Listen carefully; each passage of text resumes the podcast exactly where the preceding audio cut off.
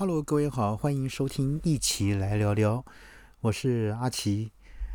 呃，最近呢，阿奇是在等很久了，等到一二十年想要买房，但是呢，想说等它掉下来啊，房价呃房价呢，然后呢再进场来买，但是呢，好像没有看到掉下的那的那一天啊。那最近呢，又有民众呢，根据这个内政部公布的房价指数来进行探讨。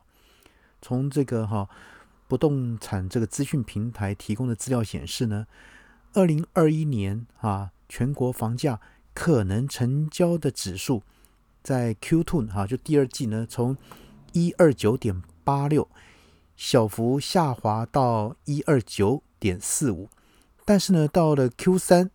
又突然啊呈现四十五度往上啊往上的一个攀升，大幅提高到一三四点六九。那一夕之间的暴涨的房价让民众真的是啊不解，就说到底是发生了什么大事啊？所以呢，像阿奇要买房也买不下手。那当然不少有人就不少有人不少人就指出说，最主要的元凶就是所谓的通膨的问题。那当然也有民众提到这个缺工跟营建成本的上涨，导致这个建商呢把多出的费用呢转嫁到消费者的身上，所以呢才让这个房价呢逐步的堆高。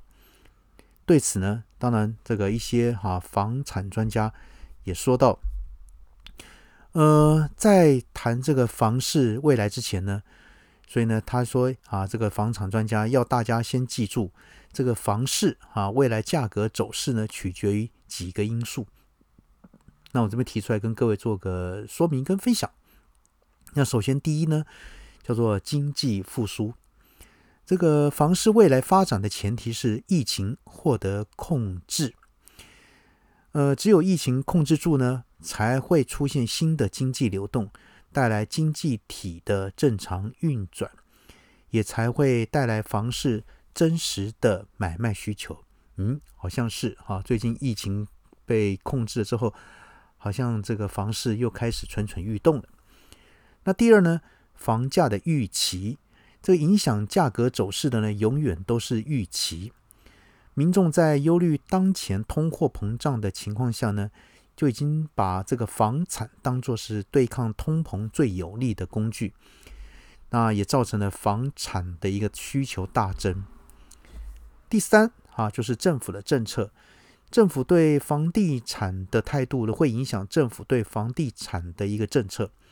而当前啊，基本上是这个打这个炒房啊，这这这个这样的一个政策。在目前的情况下呢，政府打房对象是投机客，是有限度的打房，因为呢，也打到了小型的建商，所以呢，供给跟需求都同样的受到了影响。对房价的影响不大，啊，但是对房价影响不大。那第四呢，就是资金的流向。在去年二零二零年半年呢，台湾啊率先控制住了疫情，但是呢，病毒依然在国外肆虐，使得出口反而更加顺畅。加上中美贸易冲突加剧，导致了很多大陆台商的资金为了避险，开始返回台湾。当社会上的闲置这个资金增多之后呢，一旦遇到了有利可图的一个资产，那资金呢就会一窝蜂的奔向那个地方，尤其是在通货膨胀日益显著的当下。呃，那当然，第五呢叫做人口的变动，成交量和成交价是影响价格最直接的因素。那因为呢带来资金的呢就是所谓的人口。好，那所以说呢，呃，我们来看哈，这个像股市长期的走势是缓涨急跌啊，那为什么房市反而呈现了急涨跟缓跌的趋势呢？啊，那当然很多网友就陆续猜测说，是不是因为股票是透明交易呢？那 Q 一的钱都跑到房地产了，另外呢，啊，有人说房地产变现慢。股票相反，那有人说房地产有刚需，股票相反啊。那另外呢，根本不是人为炒作，是因为哈不懂土地没有折旧这回事。这个房子建筑呢，成本绝大多数差距有限，一切都是土地，所以房价的走势呢，众说纷纭。最重要是没有跌这个选项啊，也就是刚刚讲阿奇开始讲，一直想要等，想要等，然后呢，等它跌下来再进场，但是真的永远等不到这个字叫跌。那当然也有很多朋友认为说，房市的走势其实并非是缓涨缓跌，应该是急涨缓涨，没有跌这个选项。因为呢，房价是急跌，所以跌的时间很短。你看到缓跌，那个都是特定区域或是特定的建案，它会缓跌，通常是炒过头，和其他人价差太大，所以呢回头修正。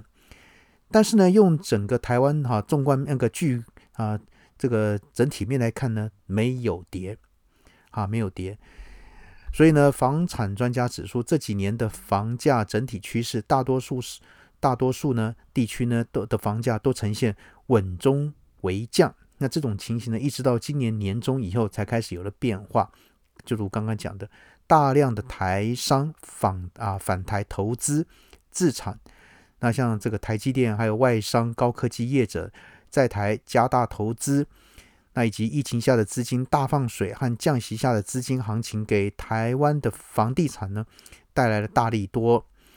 那加上这个在今年年初开始的营建成本的一个上涨，也因此造成了台湾房价上涨的一个哈一个现象。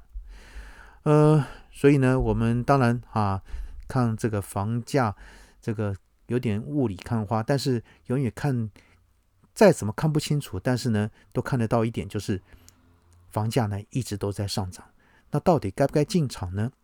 那就看各位朋友自己的智慧来做判断喽。好，先今天谈到这样子，拜拜。